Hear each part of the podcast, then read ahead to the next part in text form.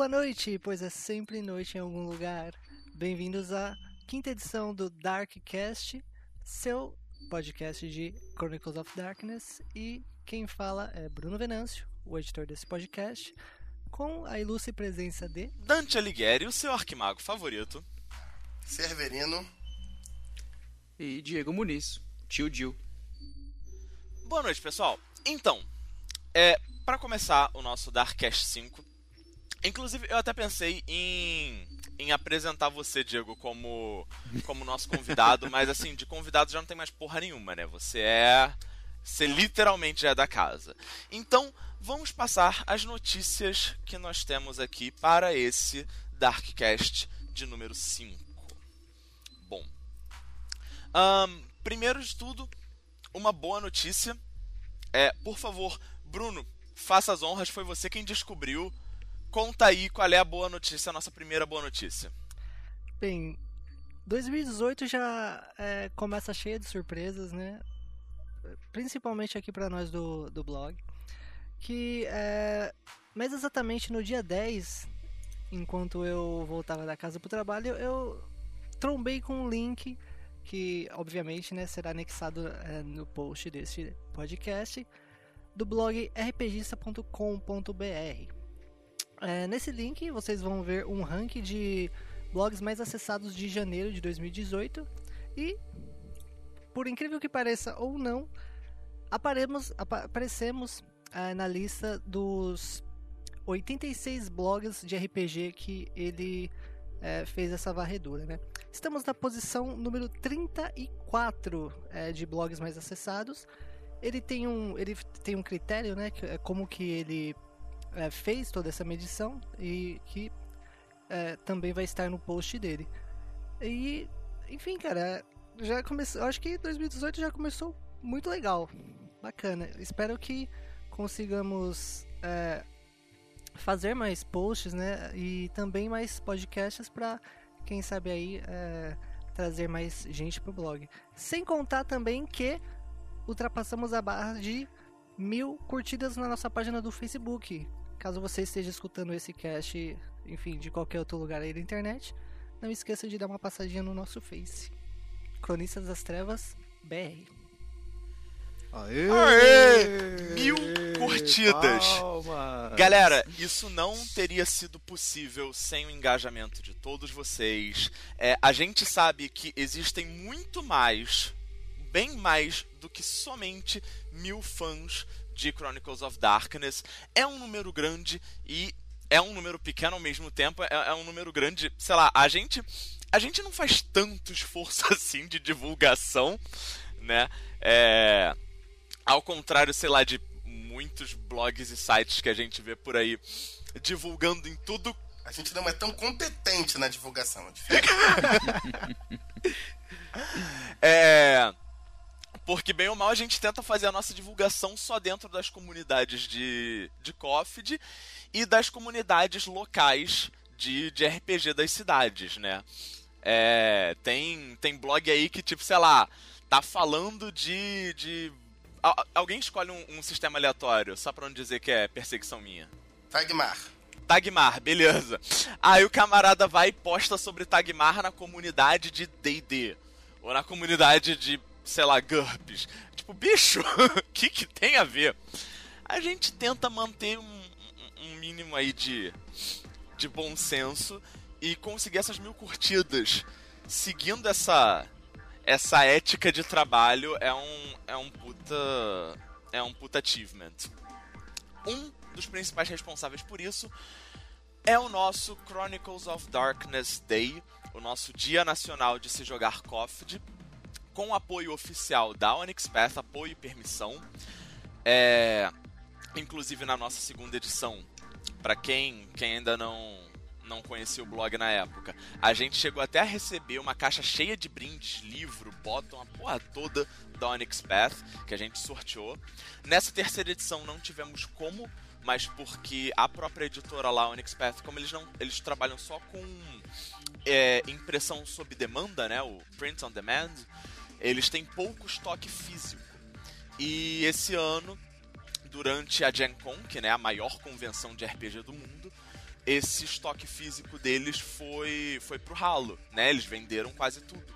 Então eles não tinham como mandar pra gente é, livros e coisas mais sobressalentes que tivessem. Talvez ano que vem, quer dizer, talvez esse ano, tá difícil acostumar que já é 2018, né? Às vezes eu falo, não, ano passado eu paro dois segundos. Não, porra, ano retrasado. Malditos magos de tempo. É. Esse Coffee Day foi. Assim. Eu tenho. Uh, não foi. Foi grande e não foi ao mesmo tempo. A nossa expectativa era de para mais de 20 cidades. Lembrando que o nosso primeiro Coffee Day foi, é, a gente começou com 7 cidades. Fomos para 14 no segundo ano. Para esse ano a expectativa era de 20 cidades ou mais. Só que 2017 eu acho que não, não, não foi só para mim. 2017 foi um ano, cara, sério, regido pelo abismo. Para mim, pelo menos, foi um ano abissal. É... Então aconteceu de tipo, teve cidade que confirmou uma semana antes do, do Coffee Day o nosso parceiro regional vem avisar, pô, os três narradores que confirmaram vão viajar. Aí a gente vira e, sei lá, senta, olha, diz, tá, beleza, tem mais ninguém não, né? Não. Felizmente só tinha esses três narradores querendo narrar. Tá. Fica pra próxima. Segura a lágrima. Segura o choro segura a vontade de, sei lá, xingar até a 15 geração. Esses caras têm sorte de que eu sou um mago de mente, não de fate. Mas. Então nós acabamos. Eu ainda estou fazendo balanço porque os nossos parceiros estão ainda enviando os questionários preenchidos para gente fazer esse levantamento estatístico de como é que foi o Coffee Day, as fotos. E aí tem parceiro que acaba não tendo condições de passar o questionário, tem gente que acaba esquecendo de tirar foto. Enfim, é um evento enorme, né? É, é, as coisas, é, as graças e as desgraças se fazem um, evento enorme. O, os nossos parceiros que estão desde o primeiro Coffee Day com a gente estão mais do que de parabéns. Volto aí a citar é, o Dimitri em Fortaleza, o Xavier que me ajuda tanto com Manaus quanto com com Recife, é, o nosso eterno parceiro André Cruz, velhinho do RPG, é, o pessoal lá de São Paulo, em, é, com, com o nosso cronista Miane e a Domi, que tem da Dungeon Geek, que tem ajudado a gente desde o, desde o segundo Coffee Day. Grande abraço pra Domi. Mais uma porrada de gente aqui que eu não vou ficar listando todo mundo, mas é, muita gente conseguiu realizar um evento de sucesso. Até agora eu estou tendo uma resposta positiva uh, de pelo de aproximadamente uns 13, umas 13, 14 cidades. A gente ainda está recolhendo os dados, mas pelo menos umas 14 cidades conseguiram realizar o evento com sucesso. E algumas cidades com a promessa de que ano que vem não conseguiram esse ano, não conseguiram em 2017, mas agora conseguem em 2018. E quem estiver ouvindo, se você na, é, fizer parte de alguma cidade que tem tem interesse pelo COFD, pode ser só uma mesa. Fala com a gente, manda mensagem pro nosso Facebook, no nosso blog, enfim, no, nos Facebooks pessoais dos cronistas, se você tiver, achar, enfim, é, e demonstra o interesse a gente conversa com todo mundo. Se a sua cidade não for uma cidade contemplada pelo Coffee Day, ela pode passar a ser, ok? Mas por favor, gente, vê se os mestres não vão viajar no dia, assim, sei lá, vê se não vai morrer ninguém, coisa do tipo. Você tá com doença terminal. pois é. Enfim, é, em breve é, tão logo que todo, todos os nossos parceiros tenham enviado pra gente o feedback do evento, vai ter, como de costume, um post na nossa página com a descrição. É, todas as cidades que participaram, as fotos e os números. Quantos jogadores, quais mesas. Eu já posso adiantar que teve até mesa. Tiveram duas mesas surpreendentes que foram Pugmire e Sion. Ué, Dante. Pugmire e Sion não são Coffee. Não, não são KOF, mas são jogos da Onyx Path e a Onyx Path ela tá tentando promover esses jogos, promover eles aqui também e nos pediu para incentivar. Então, apesar de tematicamente fugir um pouquinho das nossas trevas, se tiverem fãs de Pugmire e Sion que estejam ouvindo o nosso podcast, por favor, entrem em contato com a gente. Queremos sim mesas de Sion, Trinity, Pugmire, os outros jogos da Onyx Path no, no nosso Coffee Day. Valeu, galera. Muito obrigado pela força. Próxima notícia. Severino. Falando em jogos diferentes do COFD, é, nós aqui do blog decidimos expandir um pouco a questão dos do que o nosso blog cobre, né? É, e sair só da restrição do Corona of Darkness. A gente quer cobrir também outros jogos que abordem horror, terror, tanto pessoal quanto do ambiente. E a gente vai tentar fazer isso dar certo agora em 2018. É, tal, a gente não sabe ainda se vai se o Coffee Day em si vai ser aberto para esses jogos, porque é, o Coffee Day sempre teve como proposta o Chronicle of Darkness uh, e os jogos Onyx Path, mas talvez é, é, a gente consiga abrir espaço nele. De qualquer forma, no blog a gente quer dar mais espaço para esses jogos. Voltando a Chronicle of Darkness, a gente também tem uma notícia que eu achei particularmente interessante, que foi o financiamento coletivo de Changeling. Ele rolou muito bem, a gente chegou até a compartilhar algumas vezes postagens de como ele estava se desenvolvendo. O financiamento tinha como objetivo 50 mil, ele alcançou 1.600, é, é, 166 mil. E aí ele, ele conseguiu 25 stretch goals. Dentre esses stretch goals, eles conseguiram material para dois livros novos de suplemento, que é o, o Changeling Companion e o Book of Keith's Companion. É, quatro novelas para cada uma das estações do ano. Uma coletânea de PDFs dos livros da primeira edição. E um set de dados para o aplicativo de dados da Onyx Path. Ela fez um aplicativo de dados, faz parte da iniciativa nova da Onyx Path de tornar o, os jogos dela mais acessíveis por mídias virtuais. E aí ela fez um set de dados específico para Changeling, que quem participou do financiamento coletivo terá direito ao set de dados.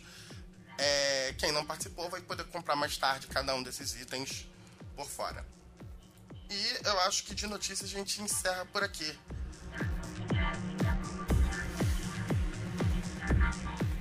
Dante, você tem alguma recomendação de séries no momento, pro, séries e filmes no momento, para o pessoal poder se inspirar para histórias de, do Chronicle e de horror em geral?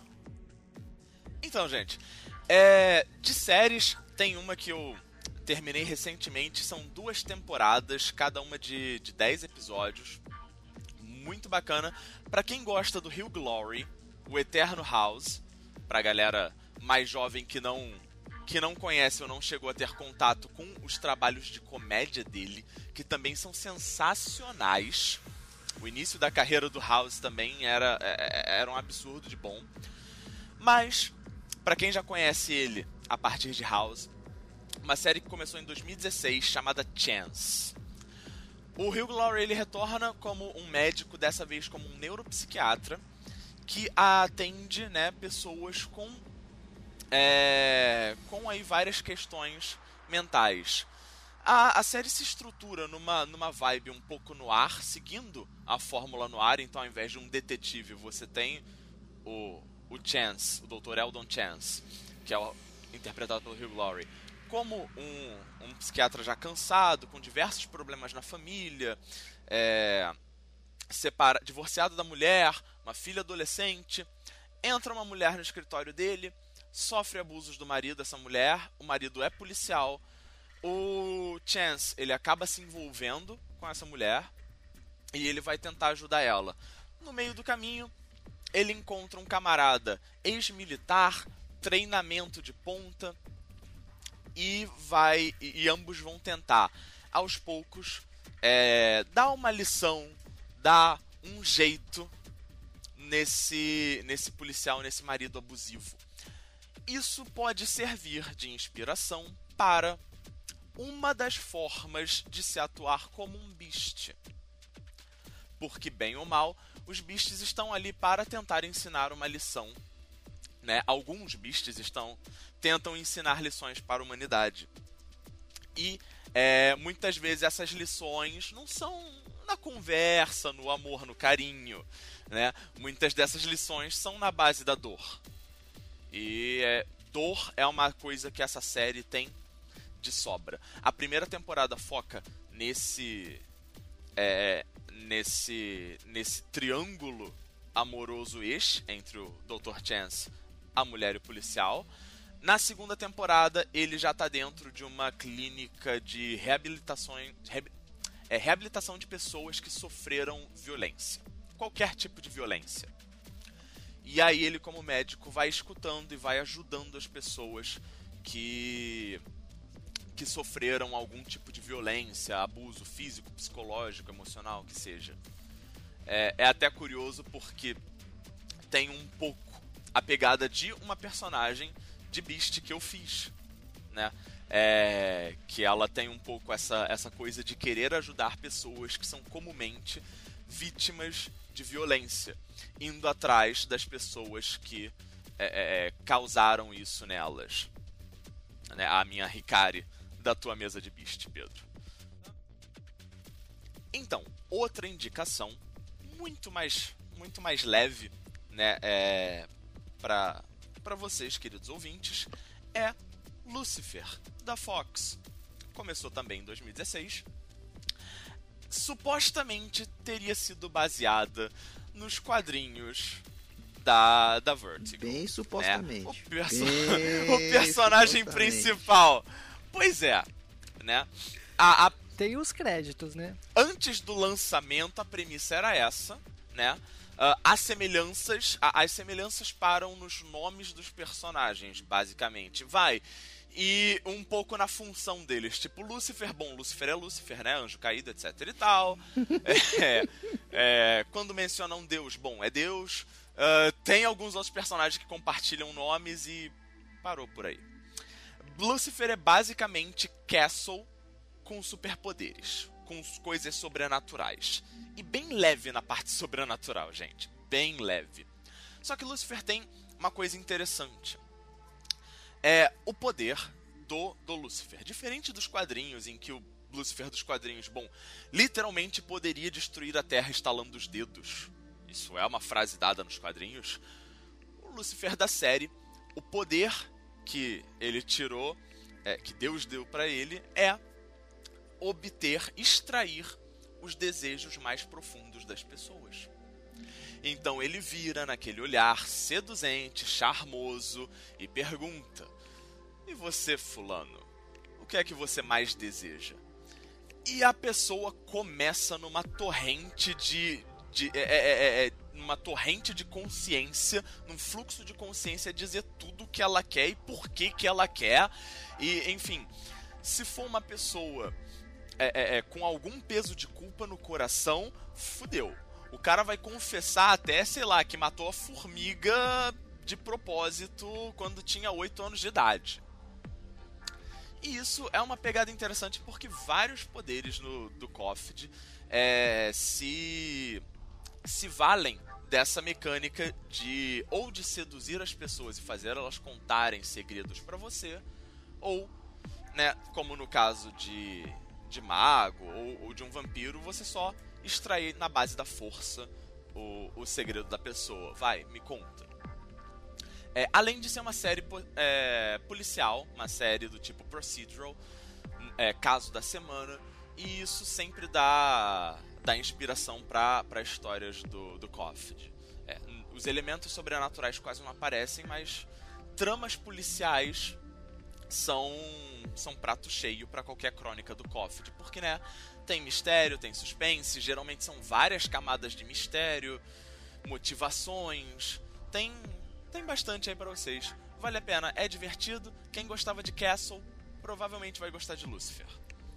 São essas recomendações de mídia do nosso Darkcast número 5.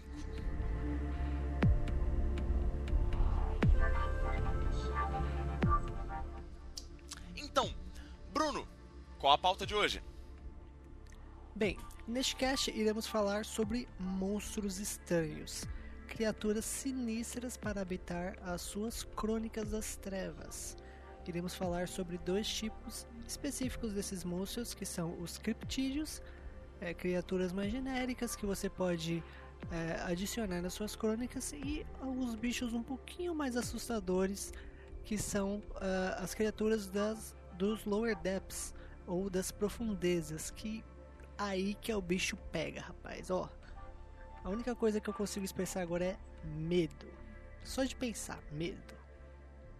Primeiro, é, primeiro tipo aqui escolhido por nós são esses um pouquinho mais conhecidos pelo, pelos nossos ouvintes, pelos fãs da linha, são os criptídeos, cryptids, né? É, criptídeos, o que são? O que comem? Onde moram? Onde dormem? Severino, é com você. Aqui nós estamos usando a definição de criptídeos da primeira edição.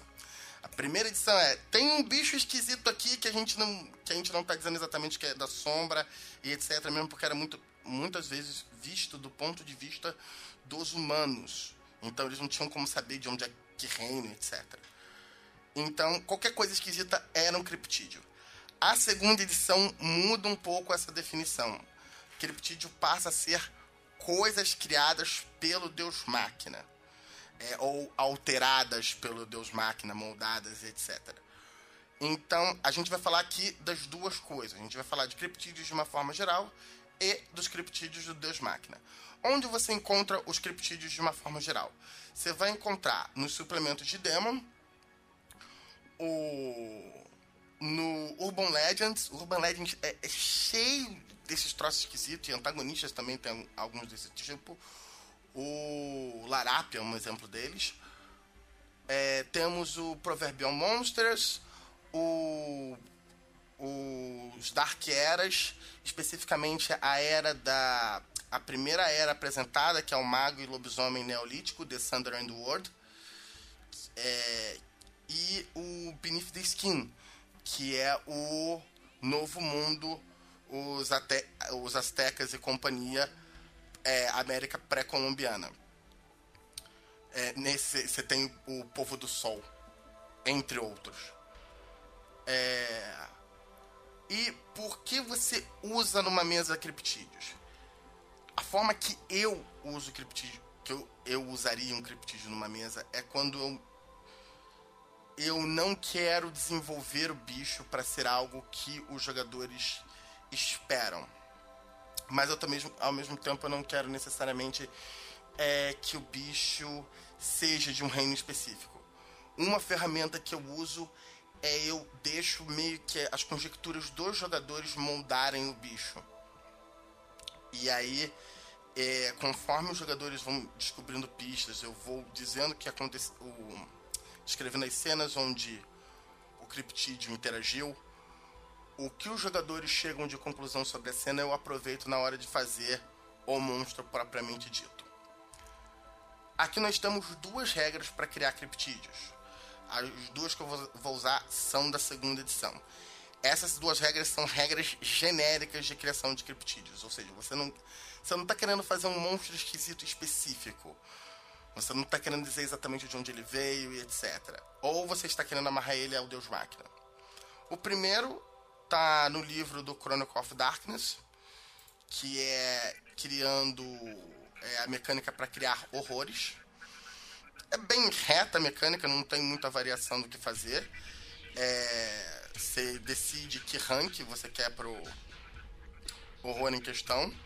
Você soma o rank no willpower dele de acordo com o ranking, você tem uma quantidade de, eh, de atributos e skills, é, poderes monstruosos, Dread Powers, e méritos para gastar na ficha dele. E o, é assim que se desenvolve a, a ficha. A grosso modo é isso. A maioria dos Dread Powers vai usar força de vontade, então você não tem que pensar muito. É, então é relativamente fácil de montar a ficha. Outra coisa que é opcional de colocar nisso é o uma fraqueza pro pro seu criptídeo. É totalmente opcional. Eu recomendo particularmente se os jogadores estiverem com alguma dificuldade para lidar com o bicho, ou se os jogadores chegarem à conclusão de que o bicho tem uma, uma uma fraqueza. Às vezes isso acontece em jogo. O, o, por que você descreveu um ritual para o bicho aparecer? Por que, que você descreveu um modus operandi para o bicho agir? Os jogadores chegam à conclusão de que o bicho age em antagonismo a um problema que ele tem. Então, eles criam o defeito do bicho de graça. É, Dio, o que, que você acha desses bichos? Como você usaria eles em mesa?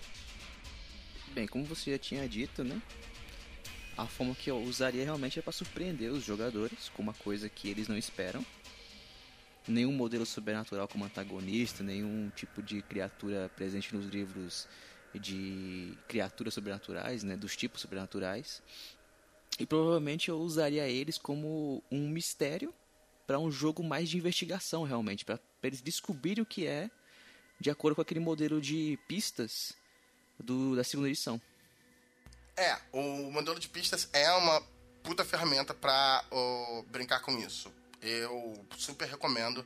Quem ainda não tá acostumado com o modelo de pistas, por favor, dá uma olhada. Ele vai. Conforme os jogadores vão desvendando e, e investigando o mistério, você vai ganhando mais informações sobre o mistério. O narrador ganha mais informações sobre como desenvolver o mistério.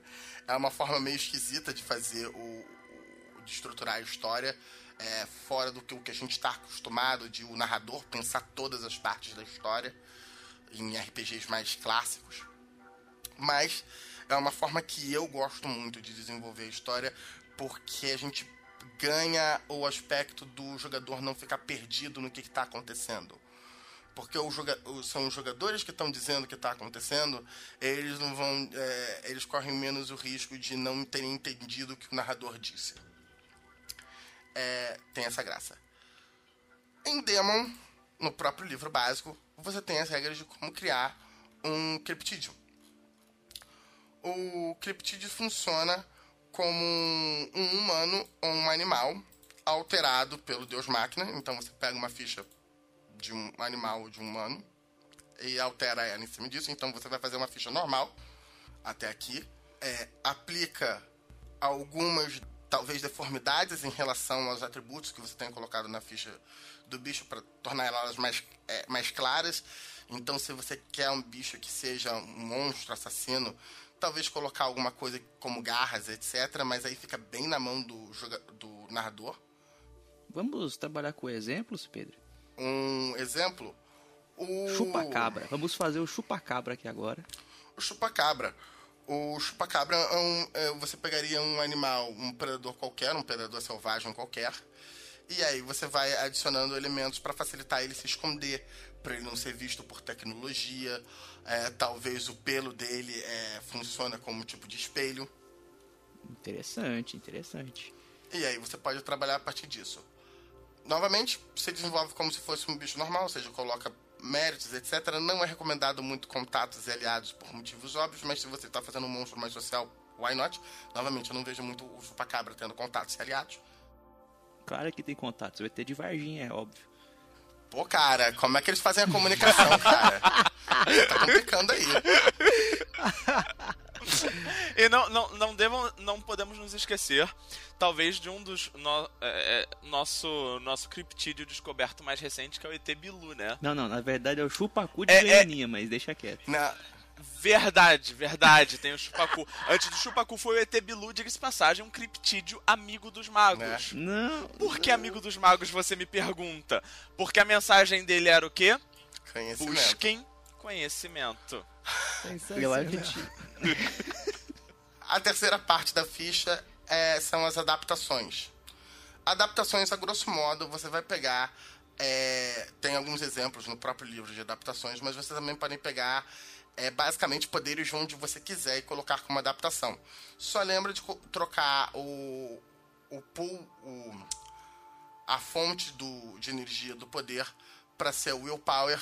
E se o poder faz alguma alusão à potência sobrenatural do bicho que geralmente usa esse poder, ou ao algum atributo de poder associado, por exemplo, é, vampiros é, com a disciplina dominação, que é rolada, somando a dominação nas rolagens, ou você vai substituir esse valor sempre pelo rank do criptídeo em questão. E novamente você decide qual é o rank do criptídeo. Tanto o criptídeo do God Machine quanto o criptídeo, o horror, né, genérico do Chronicle of Darkness possuem é, rank para determinar a potência sobrenatural, para determinar uma série de coisas para facilitar a vida do, do narrador quando estiver comparando o, as capacidades do bicho com os seus jogadores com algum suporte do sistema. Peraí, então quer dizer que pode, pode existir um criptídeo de rank acima do 6, por exemplo? Então, sim e não. Sim, pode. Tecnicamente, pode. Eles são extremamente hum. raros. Eles são extremamente incomuns. Eles quase sempre vão acabar esbarrando pesadamente em alguns dos reinos sobrenaturais. Simplesmente por causa da, do impacto que eles têm no cenário. Por exemplo, no o genérico, né? O, cryptid, o genérico do Chronicle of Darkness. O, um criptídeo de é, potência, né? 6, é, ele, o limite de atributos deles passa a ser 10. Então não é difícil de imaginar que um bicho tem um limite de atributo 10, ou seja, corre o risco de ter alguma coisa em 8, 7, talvez 10, comece a esbarrar com vampiros, changelings, etc., nem que seja acidentalmente. E sai de baixo, né? É. é. É o legítimo, tipo assim, como é que eu lido com esse troço? Porque esse troço não faz sentido. Existe uma outra coisa que é bem interessante. É, em, no o criptídeo do Demon, como ele é associado com o God Machine, então quase sempre você vai ter alguma coisa relacionada aos planos do God Machine e aquele criptídeo. Você você tem que sempre imaginar é interessante você imaginar algum suporte àquele criptídeo algum tipo de conspiração ou de influência favorecendo aquele criptídeo funcionar dentro do cenário. Enquanto que no Chronicle of Darkness, o horror é mais solitário, ele não tem necessariamente esse suporte técnico. Então, ele soma a potência dele na pool dele de willpower. Isso é importante. Interessante. Então quer dizer que o pé grande, na verdade, é um plano dos homens de preto do Deus Máquina. Faz todo sentido. Depende, você pode querer ele como um, um plano dos homens de preto do Deus Máquina, ou você pode querer ele como um bicho completamente independente do Deus Máquina, um, uma evolução humana que deu errado e esbarrou demais com a Shadow.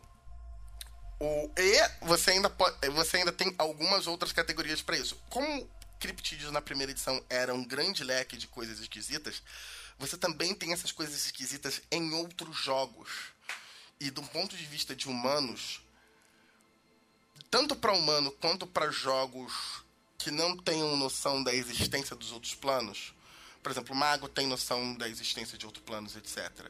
Mas vampiro, é, changelings, é, e mesmo lobisomens e gastos que só tem noção da existência de mais um plano, você pode colocar um criptídeo desse que, que o fato dele não estar tá agindo como um espírito agiria ou como um fantasma agiria já é o suficiente para criar os elementos que você quer para pegar os jogadores é, desprevenidos. O, o Irã, você tem um exemplo de criptídeo da primeira edição, né? Horror é, antigo? Então, um criptídeo, um tipo de criptídeo, né, aos moldes da primeira edição, ou seja, monstros estranhos, é, e algum, em algumas vezes, geralmente se referindo a animais estranhos, né? É, inclusive, eu, eu quero eu quero re realçar que esse esse termo, né, críptido ou criptídeo, é utilizado cientificamente mais ou menos é, que essa criptozoologia seria a, a, a ideia do estudo de algumas criaturas lendárias, que a existência a, as pessoas sugerem, mas tem lá muitas provas, né? Os Pacabra, o Pé Grande, o Monstro, o Lago Ness. O nome é pseudociência. Exatamente. É, ou seja, né? Isso não é uma ciência de fato, porque né, você não tem como fazer ciência com só na com bichos que não existem, né? Não pelo menos é, ciência biológica, né?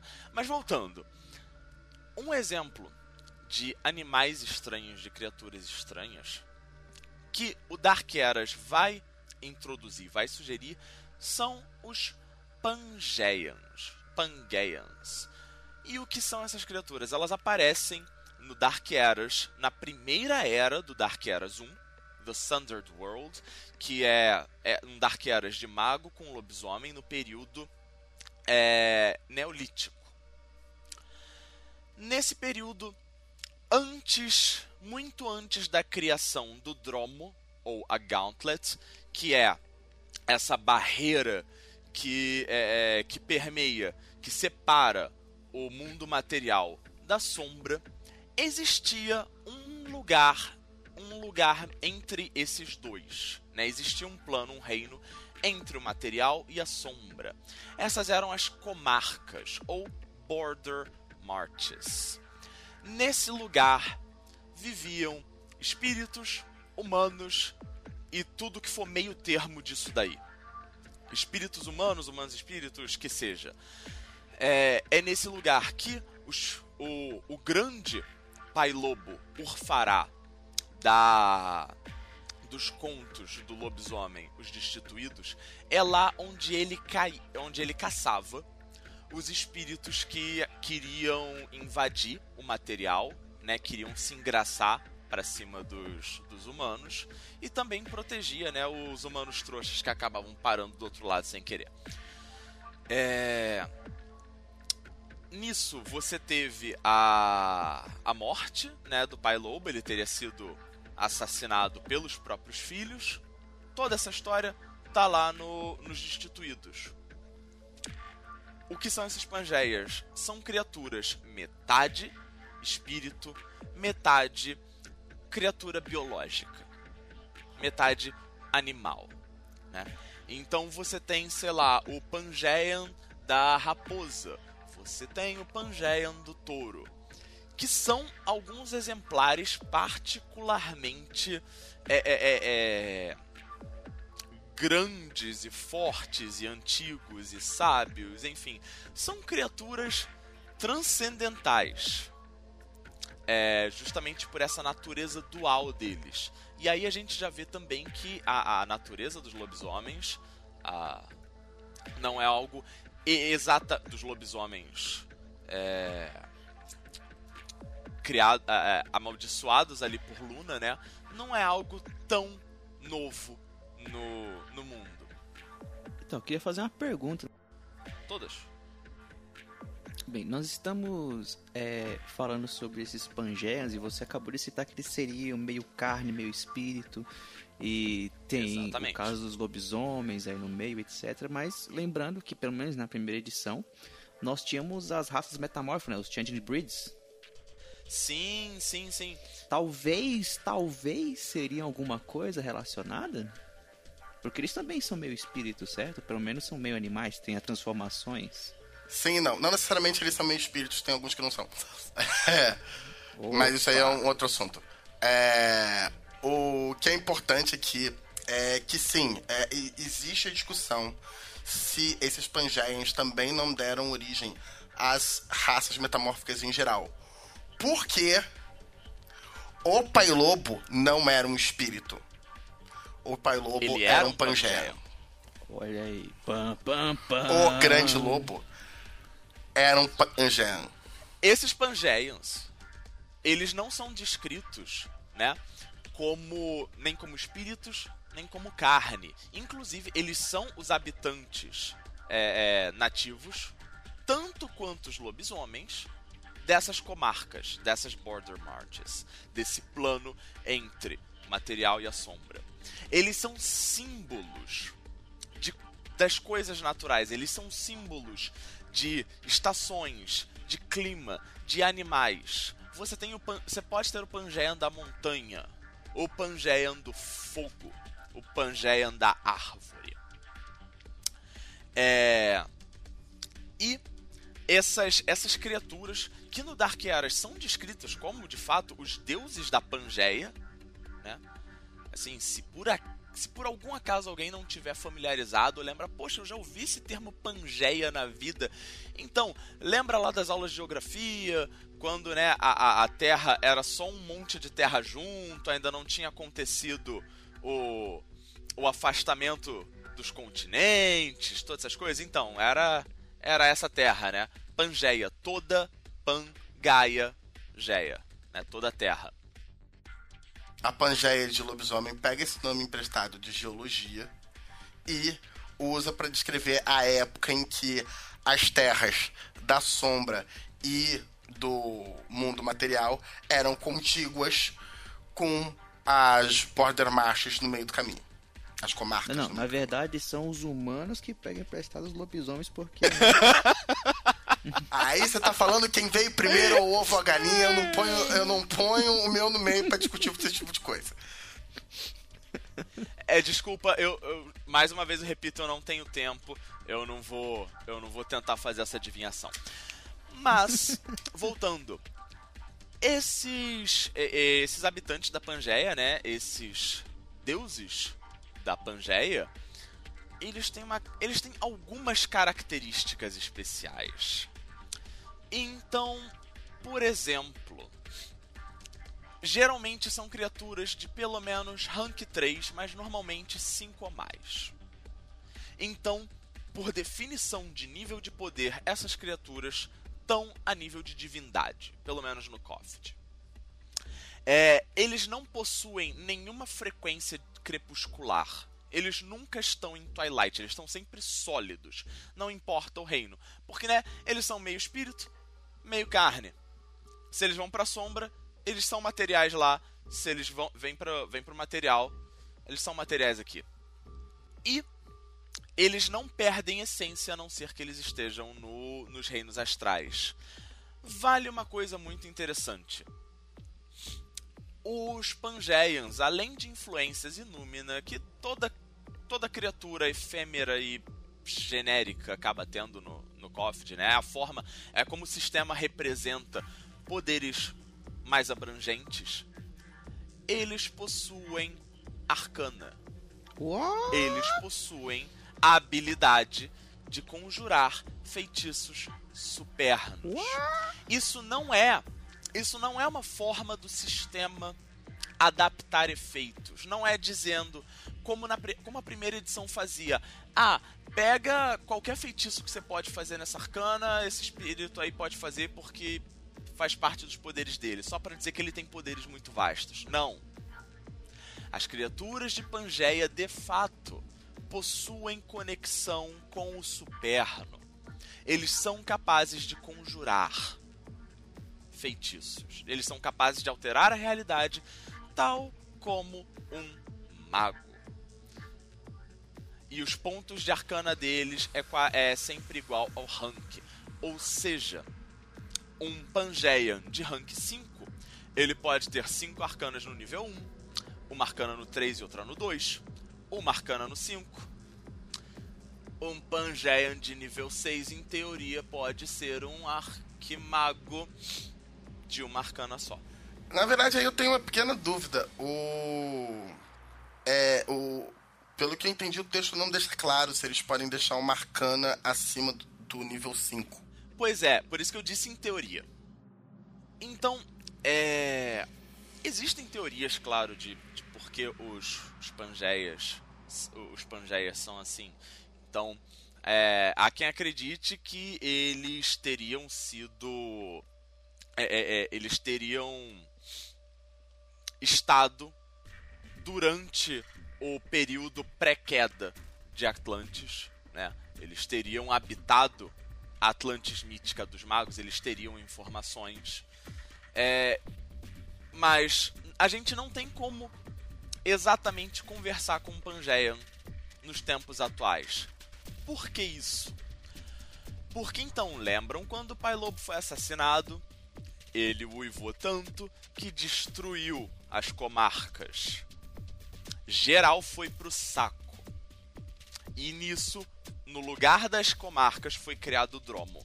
Mas, como, todo, como tudo no COFD, tem um porém aí. Em vários livros da primeira edição, é, é mencionado que criaturas, seres fazendo a, a passagem do material para sombra, dependendo da situação, às vezes eles conseguem enxergar algo no dromo, algo na Gauntlet. Porque a Gauntlet funciona como se fosse um espaço mínimo. Existe um espaço sim. E nesse, nesse vão, nesse vácuo entre, entre planos, coisas habitam lá. Que tipo de coisas? Coisas. É. A pauta do nosso podcast hoje tá maravilhosa para você, narrador. Se quiser brincar com isso, atocha tudo que a gente estiver falando hoje aqui no meio do dromo. E assim, não vai, não vai ser um, uma dificuldade muito grande justificar isso. É aquilo que dá coisas no Doutor Sapatinho. Por aí. E dá. E assim, uma né, das, das possibilidades é que alguns desses bichos que habitam nesse vácuo do dromo, ou como aqui no Rio de Janeiro a gente vive ouvindo, é... ao desembarcar, preste atenção entre o vão, entre o trem e a plataforma. Pois é. o... o dromo acaba sendo esse vão entre o trem e a plataforma. E que pode matar, realmente. Pois é. Uh, mas há quem diga, há quem sugira que alguns Pangeians sobreviveram. E como eles sobreviveram? Provavelmente na forma de, do que erroneamente alguns vão classificar como criptídeos. Alguns desses meio animais, meio espíritos que se encontram por aí. Então, narrador, hum, é, é difícil te dar um pouco mais de, de certeza sobre o que são, a natureza desses criptídeos, né? Mas eu acho que só isso que, que já foi apresentado no Dark Eras já, já dá pano para manga para vocês criarem à vontade ou usarem do jeito que tá e surpreender qualquer jogador seu, seja jogador de lobisomem, seja jogador de mago. Sério, cara, imagina a cara do teu mago quando ele vê, sei lá, tipo, um bicho meio humano, meio, sei lá, meio morcego usando uma arcana, não um poder que parece que faz o efeito de uma arcana, não. Conjurando ali, invocando e mexendo nos símbolos supernos da realidade. Quero ver se o cu desse mago não fecha. Se ele não passa a reavaliar tudo que ele achava que era verdade. Eu tenho duas questões. Antes de mais nada, eu gostaria de dizer que estou com medo. estou com medo desse cast. é a ideia, é a ideia, meu amigo. A primeira é uma coisa que eu acho que eu, minha cabeça explodiu agora há pouco. Vamos lá. Pai Lobo era um pangé. Sim, senhor. Logo, Pai Lobo conjurava magia arcana. Boom! Sim, a cabeça senhor. foi pro A cabeça foi pro espaço. Esse é perfeitamente compatível com o que é apresentado no próprio no próprio Changing Breeds, porque é afirmado que, os, que as outras raças metamórficas, algumas delas, são capazes de lançar feitiços arcanos. Quando uma raça metamórfica é, resolve pegar a capacidade de lançar feitiço arcano, ela perde a capacidade de lançar dons, então tipo, ela não tem como comprar dons que também é uma vantagem que eles têm que pegar específica, mas é, existe essa possibilidade para eles. Ou seja, faz sentido que as criaturas que deram origem a, de, a eles tivessem recurso nos dois. Tá, então, só teorizando. um lobisomem que abrisse mão de aprender dons poderia aprender a fazer magia? Então, aí, na verdade, não. Porque aí é em cima de cada tipo de é, metamorfo em si. O, os metamorfos, é, não é tipo qualquer metamorfo que tem essa opção. São alguns metamorfos específicos que têm uma ligação muito forte ainda com o superno. Uhum. Isso é específico, não é genérico. Droga, já tava quase criando um combo aqui. Contanto assim que até mesmo eles são obrigados a escolher. é, quase sempre eles são amarrados a uma ou duas arcanas que eles podem é, agir sobre. Então, por exemplo, tem as os metamorfos de corujas que podem pegar feitiços arcanos de morte. Coruja. Hum? É, né, coruja? Por que será? Eu acho que isso dá margem para o nosso próximo assunto do podcast.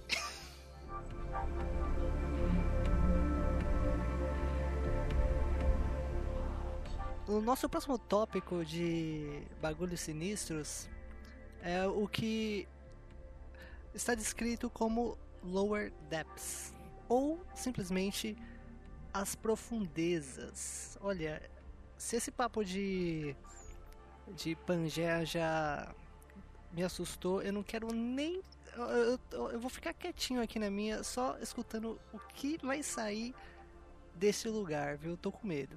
De novo, tô com medo. Bom, profundezas. Antes de mais nada, eu tenho um breve poema a respeito das profundezas. Eu cavo, tu cavas, ele cava. Nós cavamos, vós cavais, eles cavam. Não é um poema muito bom, mas pelo menos ele é profundo. Nossa. Agora, É Partindo eu para. odeio mago. Profundezas. Depois me perguntam, ah, não, mas os magos são legal, etc. Tudo tiozão. Tudo tiozão do pavê.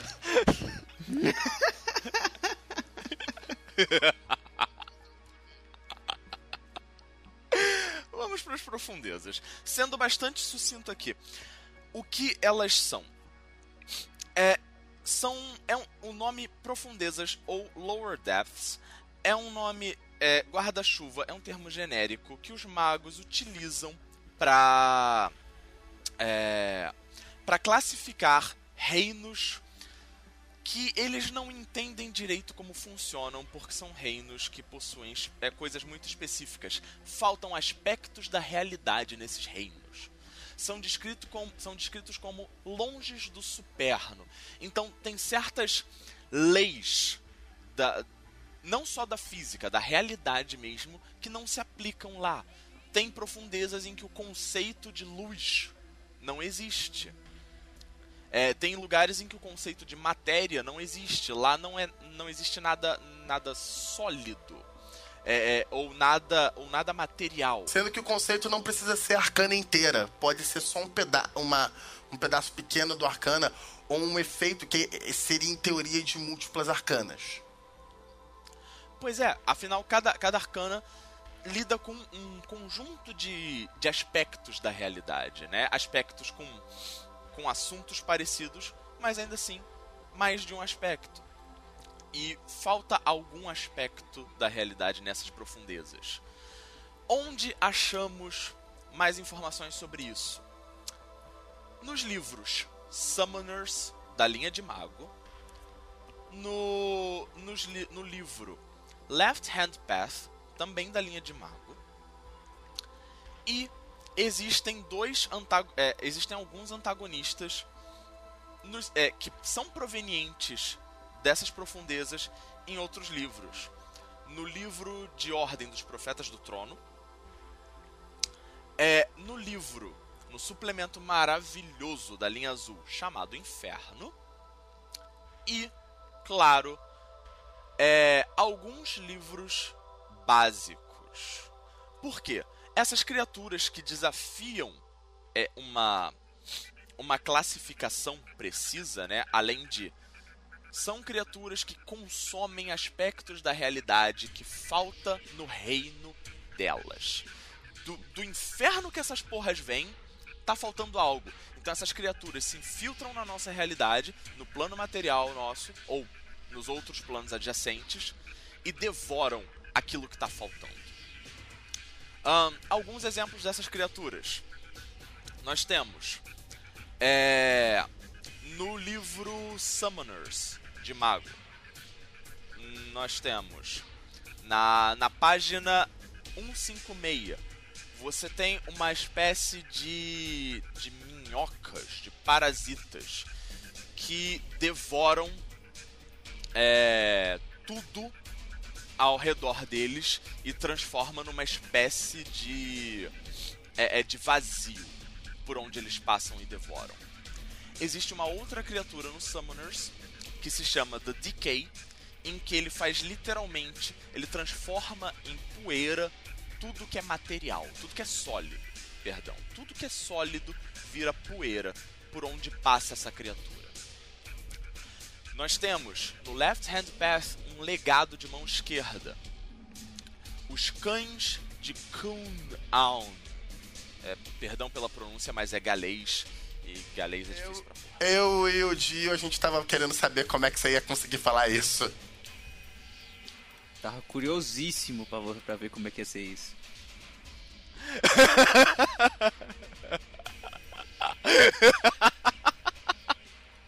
Pois é, eu não garanto ter acertado, mas eu acho que eu devo Sério, só, le, só letra aí, porque muita gente não vai falar, não vai olhar. Só letra aí pra eles, pra eles saberem o que, como é que isso é escrito. Certo, né? C, W, acento circunflexo no W, N, Kun. A segunda palavra é on. A, N, N, W, N. Nem a tia do Google fala isso correto, velho. E isso, isso é galês ou alguma, ou alguma língua de origem céltica. Bretão ou o que seja. Olha, o livro indica como se pronuncia Kun On, Onwin. Ah, o livro tem, a, tem o bom senso de, de ensinar como, como se fala esse troço. Devia ser pronunciado. Ia ser de rolar de rir se o pessoal do próprio legado não soubesse falar. eu super imagino que alguns não, não, vão conseguir, saca? Imagina, o cara é, é, é, é, iniciado no legado. Eu sou um orgulhoso membro dos cães de. C... C... Não, cara, você não entendeu. É justamente o contrário. Para você poder entrar no legado, você precisa conseguir falar o nome.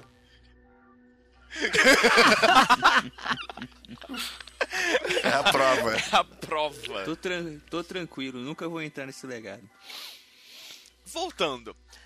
O primeiro dom, eles obtêm um, um cachorrinho que devora a porra toda da, é, é, no meio do caminho. Basicamente. Outros. É, assim, e eles, e eles não têm. Não tem forma. É, não tem forma. E eles cagam humana algo muito útil. Outros, outros exemplos de criaturas é, das profundezas. Esse daí, para quem para quem não, não foi atrás ainda desse tipo de, de reino, vai se surpreender. Strix. As corujas que atormentam os vampiros, a causa, quer dizer, né? Uma das causas dos vampiros terem posto o seu assustadinho em Roma a pique as corujas. Elas vêm de algum lugar em que a ideia de vitae, não sangue, não sangue, sangue é diferente de vitae, em que a ideia de vitae é, é inexistente. Eles querem consumir isso. Vale lembrar que quando o vampiro ingere sangue, dentro do corpo dele, eles transformam isso em. Seria a substância da vida. O, os Strix não têm a vida em termos de substância. Não é à toa que elas são feitas de sombras. É, o único. O, o, lugar onde eles fazem o ponto final sobre Strix sendo de um, um, um lugar externo é no livro da segunda edição de Vampiro que, ela, que algumas delas são capazes de abrir portais para a esse reino além. E aí vem uma porrada de Strix de lá. É mó legal. É. Mas no livro de Mago das Torres, o falando sobre cada uma das torres, tem uma lenda sobre a torre de Estígia, a torre de é a torre de chumbo, né? Isso. É, que vieram criaturas feitas de sombra que reanimavam mortos e estavam tentando entrar lá e os magos não conseguiam influenciar elas diretamente. Eles conseguiam tentar influenciar as coisas que elas influenciavam, mas eles não conseguiam interferir exatamente na forma como elas, como elas influenciavam nessas coisas. Mas Strix não são a única coisa que vive de, é, não dentro do Lord Depths não é a única coisa não é o único tipo de Lord Depths que preda seres humanos e coisas que os seres humanos produzem. Jill, qual é o outro bicho que também preda coisas que os seres humanos são prolíficos em produzir? É o satanás, é o capeta, o caramunhão, mochila de criança, rapaz. Demônios do Chronicle of Darkness são a coisa mais maravilhosa da forma negativa que nós temos. Só adicionando aqui um parênteses que é muito importante para vocês terem noção, tá, gente? Demônios, novamente como criptídeos, muitas vezes é usado como um guarda-chuva maior para diversas coisas e eles têm significados específicos no jogo também. Demônios, a grosso modo, como a gente usa no nosso mundo, em boa parte dos mitos do nosso mundo, é basicamente o que é sobrenatural e está fazendo mal a gente. Ou seduzindo a gente. No Chronicle, você tem é, essa nomenclatura para pessoas que não fazem muita ideia do, do que, que estão lidando com. Mas nós temos os demônios do Deus Máquina, que são anjos caídos. Nós temos os. Na primeira edição, os demônios de Goetia, que seriam os vícios dos magos. Na verdade, os vícios das pessoas, dado uma substância astral para elas para serem uma identidade própria. E você tem os bichos do inferno. Vai, Dio, desculpa. Não, tranquilo. Esse disclaimer é extremamente necessário para os ouvintes entenderem que existem mais de um tipo de demônio no KOF, né? No KOF. Bem, os demônios, aqui especificamente, eles não são espíritos da sombra. Eles não são entidades do reino supremo de Pandemônio. Eles são de um lugar praticamente novo, por assim dizer, que as pessoas chamam de inferno. Não imagine o inferno cristão nem nada do tipo. É apenas um local que nem os próprios demônios gostam de ficar. Eles surgem lá de alguma forma. Alguns dizem que é por meio dos pecados humanos, dos desejos humanos negativos, etc. Eles acabam surgindo do nada. Outros dizem que eles sempre estiveram lá e etc. Uma das características desses demônios é que eles sempre estão mentindo. Tudo que tem no livro suplemento da, da primeira edição do Mundo das Trevas era o livro Inferno, da linha azul. E lá eles deixam muito claro que a todo momento todas as informações que estão ali podem ser mudadas, alteradas, porque não tem como se confiar nas informações que se dizem sobre demônios. Eles estão sempre enganando, mentindo, e eles só querem uma coisa: se alimentar dos vícios e das desgraças humanas. É, os demônios aqui, como nós estamos falando sobre os Lower Deeps, etc., eles também não são influenciados pelas arcanas diretamente, ou muito raramente são, justamente por faltar alguma coisa neles. Eles também podem até mesmo usurpar espíritos. Eles têm uma hierarquia muito alta, semelhante à dos espíritos, que vai de classificação 0 até classificação 10 que eles começam como sussurradores, whispers. E esses sussurradores, eles são praticamente não são chegam a ser demônios. Muitos estudiosos, demonologistas, magos e etc, aqueles que estudam sobre isso, eles determinam que Chamou?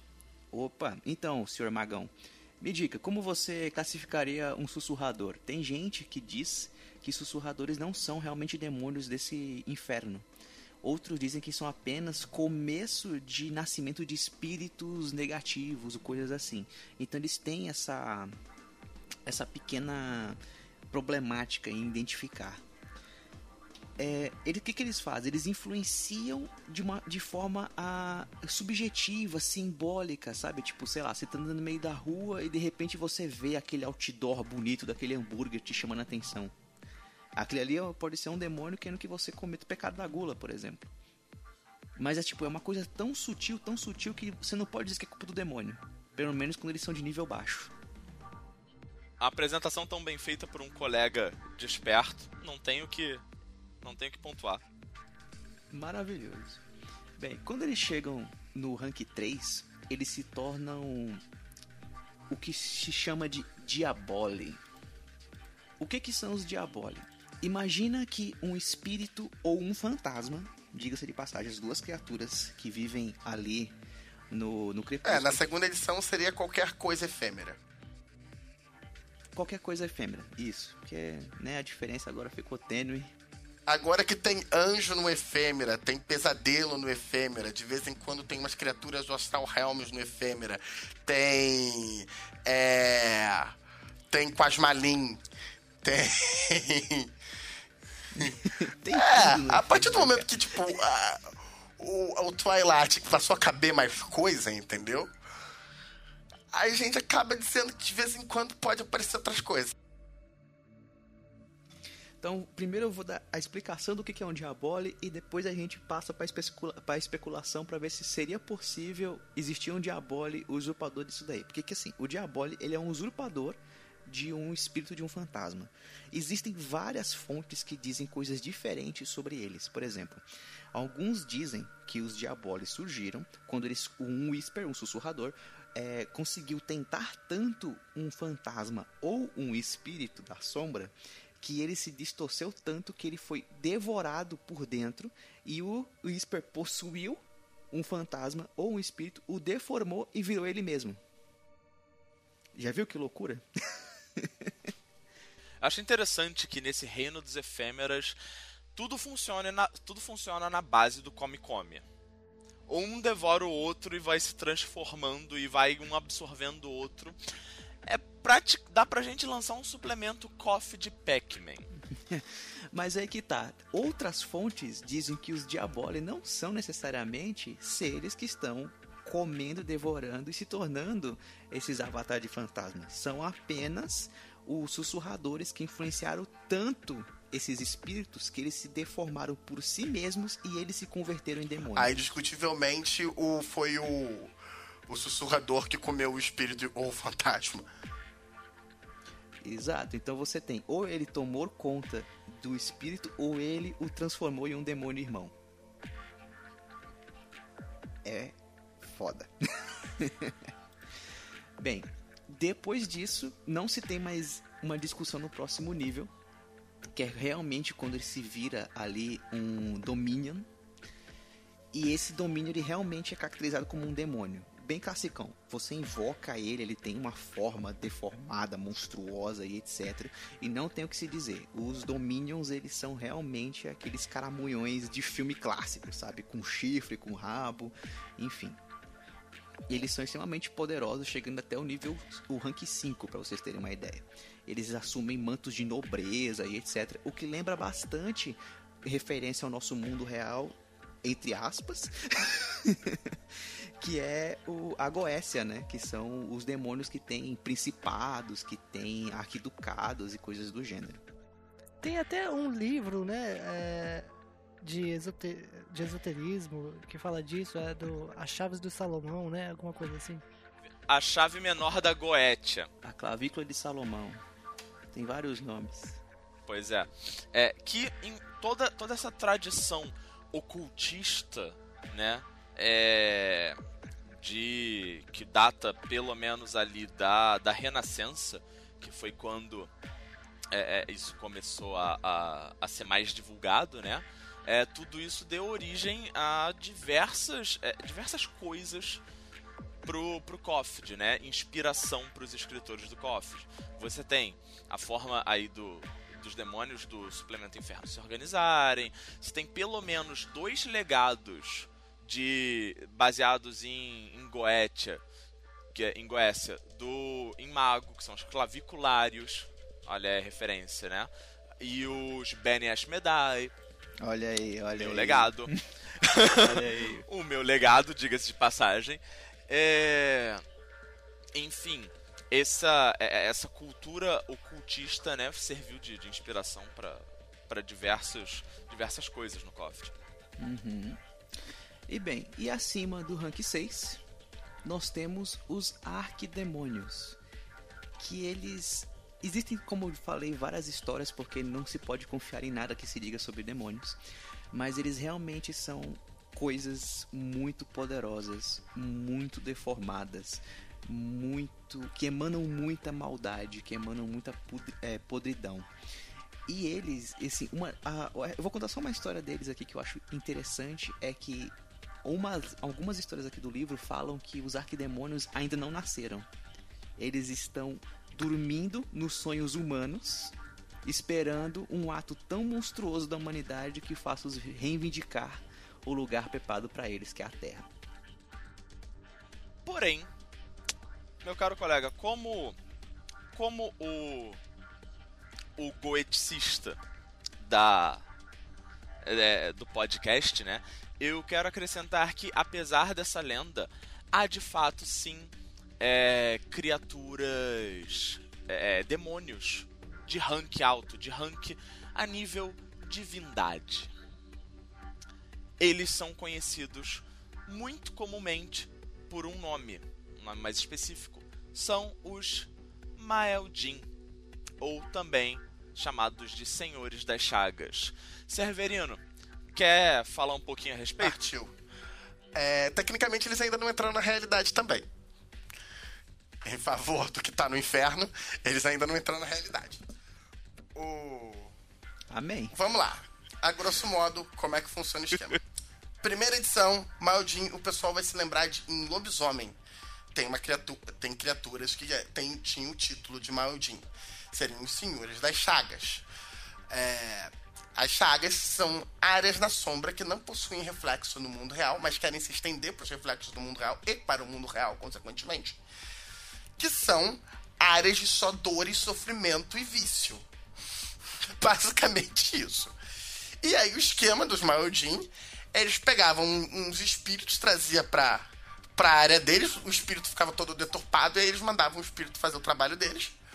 Ou eles pegavam uns, uns lobisomens, muitas vezes lobisomens assim que o cara virava lobisomem, pouco antes dele ser encontrado, tanto por uma tribo de instituídos quanto por uma tribo de puros. Os... Para quem não saca, por instituídos, se lembra que a gente falou que tem, tem os lobisomens que mataram o pai lobo? Nem todos os lobisomens participaram desse assassinato. Os puros são os que não participaram do assassinato, que são os antagonistas do cenário. Sim, o, os bonzinhos mataram o próprio pai. Voltando. E antes deles serem encontrados pelo, por uma dessas tribos, o lobisomem está meio perdido lá, né? acabou de passar pela primeira transformação. Vem o Maeldin, sussurra um papo para ele, e o, nesse papo ele vira e explica: então, o negócio é me seguir, eu ofereço umas coisas legais, não sei o que, e entra lá no grupo de destituídos ou no grupo de puros, se passa por um deles e caga a porra toda. Partiu, partiu. E essa metodologia dos Maildin era uma metodologia particularmente estranha para espíritos.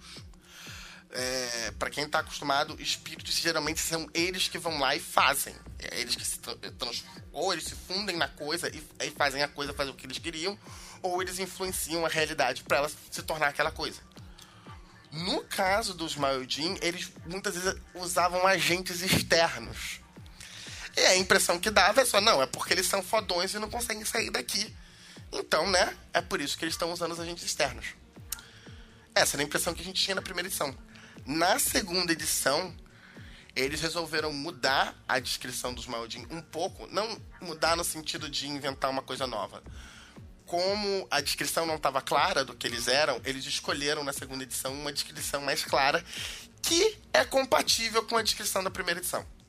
Nessa descrição da segunda edição, eles viram e dizem: os Mayodin não são inatos da sombra, eles não são nativos da sombra. É por isso que as áreas que eles estão criando, as chagas, não têm reflexo no mundo real, elas são reflexo de um outro canto. No caso, o inferno. É, e esses Maildins seriam demon lordes demoníacos enormes do inferno. E é por isso que eles não agem diretamente. O espíritos, em geral, ganham essência quando eles estão próximos da coisa que eles são. Ou seja, Um espírito de uma emoção ganha essência quando pessoas estão tendo aquela emoção. Um espírito de um objeto, ele ganha, ele ganha é, essência quando ele está próximo daquele objeto. Os demônios são um tipo de efêmera específico porque eles se alimentam quando uma outra pessoa age da forma que eles gostam, não necessariamente da forma como eles são. Então, um espírito completamente mirrado, um demônio completamente mirrado, etc., representando a gula, aquela gula que nunca pode ser saciada, a gula do desejo, é, do desejo não realizado, do desejo negado, ele se alimenta quando alguém que nunca conseguiu realizar, é, realizar algo consegue realizar esse algo a um exagero ele vai se alimentando e ele vai ganhando essência, assim. E é por isso que eles são mais do tipo, não, vai lá, faz lá, eu fico sentado aqui de boa me alimentando. Vai lá, faz lá. O, e aí, isso força ainda mais esse aspecto dos, dos de serem algo no no passageiro, não no banco do motorista, mas sim no banco do passageiro. No caso, o Maldin é aquele passageiro copiloto dono do carro, entendeu? Mas. Tá quase lá! Ó, posso citar um Maldin só para as pessoas sentirem o nível da coisa? Ah, essas porra eram demoníacas, fala. Esses bichos eram enormes. Tá um... Descrição de espírito grande, de espírito perdido no lobisomem é uma, é uma das coisas no de que realmente me dá cagaço. Isso e descrição do Underworld. A descrição do Underworld também é respeitável. Então, acontece o seguinte, eu vou citar o mais poderoso Maoedin, segundo o livro Blasphemous. O Maoedin mais poderoso, segundo esse livro, é um chamado Turifuge. E ele diz assim: a violência dos Urata ela é inata deles. Mas a violência de Turifus é muito pior. É muito distorcida. E dizem que ele surgiu, ou que ele ascendeu por a sombra, quando houve a violência do assassinato do pai. Ai! Então, assim, ele tem a maior influência a maior ferida, a maior chaga na sombra é dele. E dizem que ele cresceu em cima dos ossos de Pai Lobo. A chaga dele está no exato local onde Pai Lobo foi assassinado. E para completar, o avatar dele, a encarnação dele que ele mais gosta é o Dreadwolf, que é uma versão do Pai Lobo em duas patas totalmente deformada, como se fosse um um insulto em relação à morte dele. É, Dio, meu amigo, assim, eu não tenho a menor pretensão de fazer algo com, com essa informação, mas só por curiosidade. Tem rank isso? Não tem rank, mas segundo o livro dos demônios, segundo o livro dos demônios, o livro do inferno, ele estaria acima do rank 8. Nossa senhora!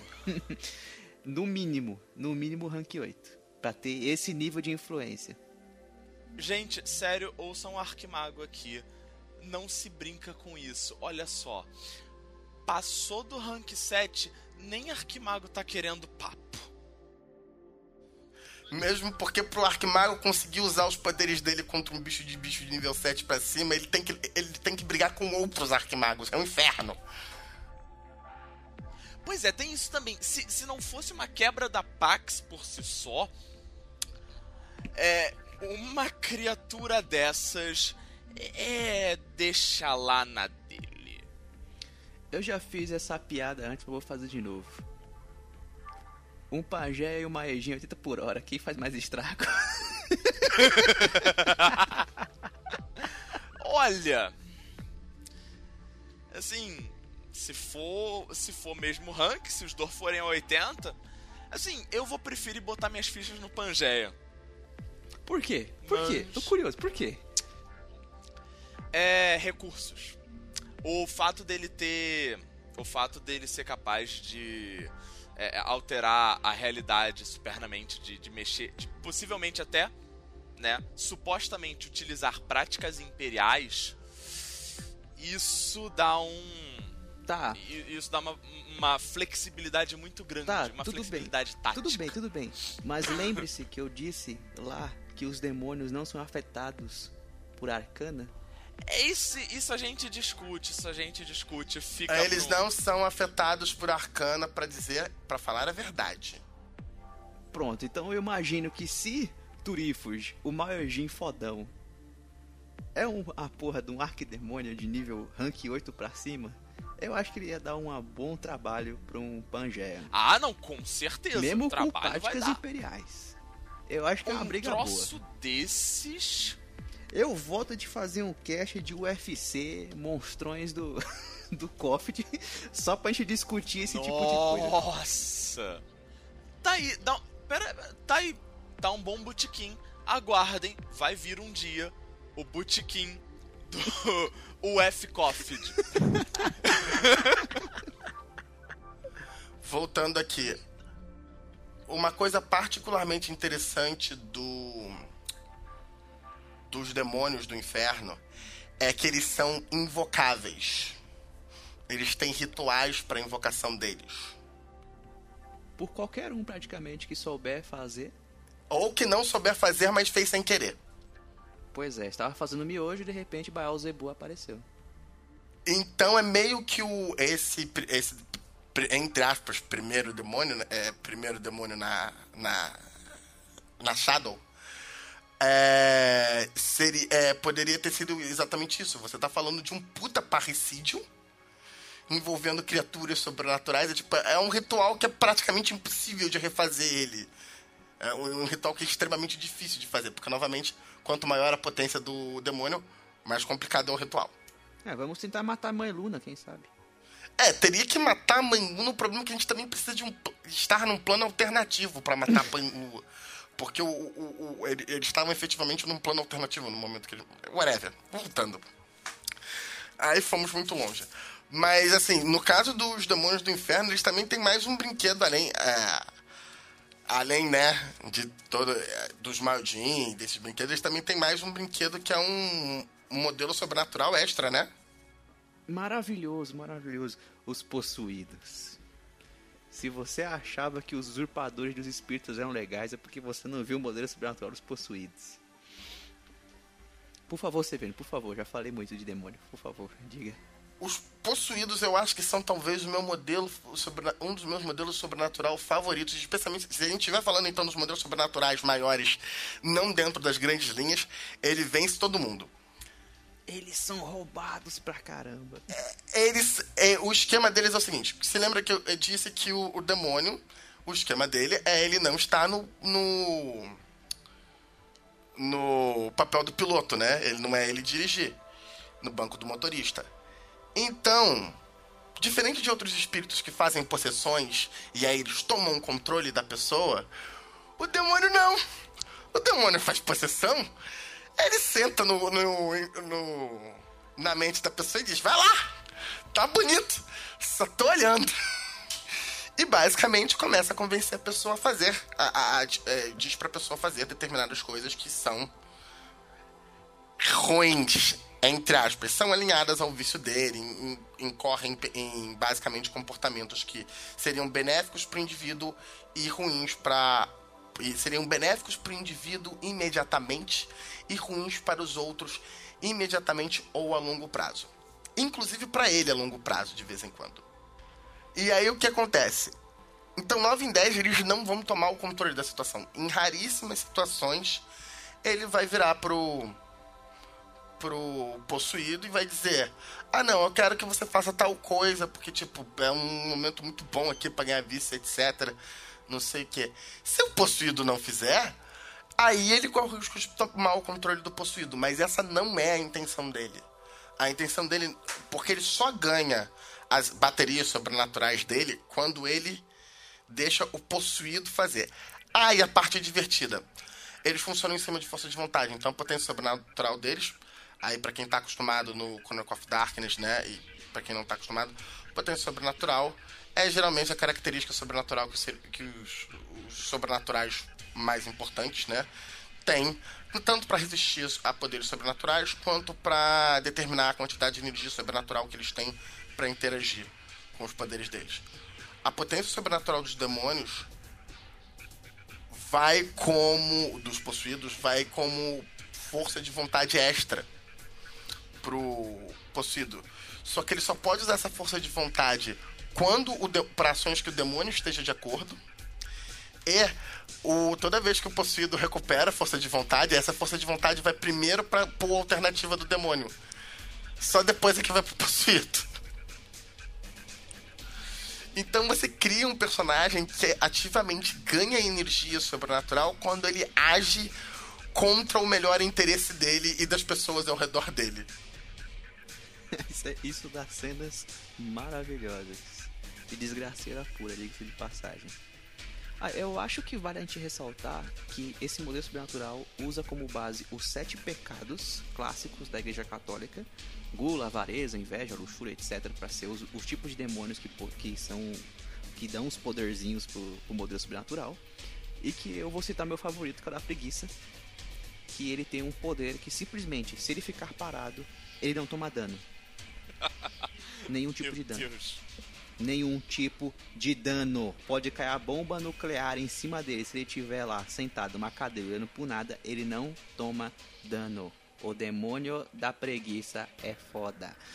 Nesse sentido, eu sou obrigado a preferir o demônio do o possuído da gula. Porque realmente ele morre. Se cair uma bomba atômica nele, morre. O problema é que o da preguiça é, é que ele não faz porra nenhuma. Se ele quiser que algo aconteça, ele não tem como fazer acontecer. Agora, o da Gula, conforme apanha, ele ganha força de vontade. Conforme apanha? É. ele é glutão por punição. Cacete. Masoquismo nós vemos aqui.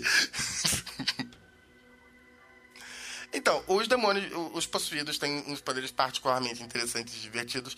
Eles, os demônios usam um aspecto de acordos e são acordos interessantes, mas um elemento que é muito importante você se lembrar quando você está usando o lower depths, qualquer lower depths que seja, qualquer profundeza profunda que seja. Diferente dos criptídeos que você pode usar como um tapa-buraco ou como algo que você vai desenvolver durante a crônica, o, as profundezas abaixo, elas são coisas com propostas definidas e bem claras e elas por si só, justamente porque a proposta delas é complexa, porque envolve a ideia de não ter algo que pro, que dentro da mentalidade dos outros dos personagens jogadores faz parte do mundo, você precisa de tempo para conseguir estruturar essas coisas no seu cenário e elas fazerem sentido. E você precisa de uma mensagem clara desde o início.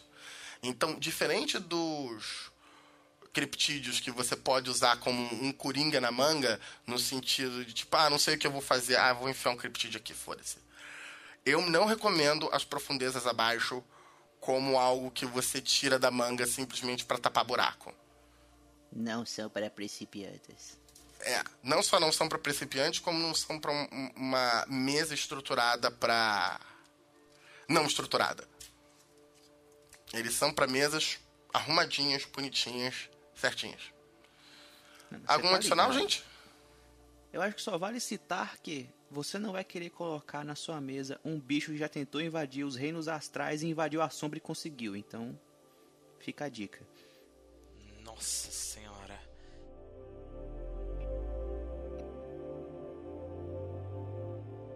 É. Então, gente. Por, por questões de a gente já falou um bocado, eu acho que ficamos por aqui nas nossas recomendações. Oh. Partiu. A gente deixa os, os Kitonians para um outro podcast. Ok.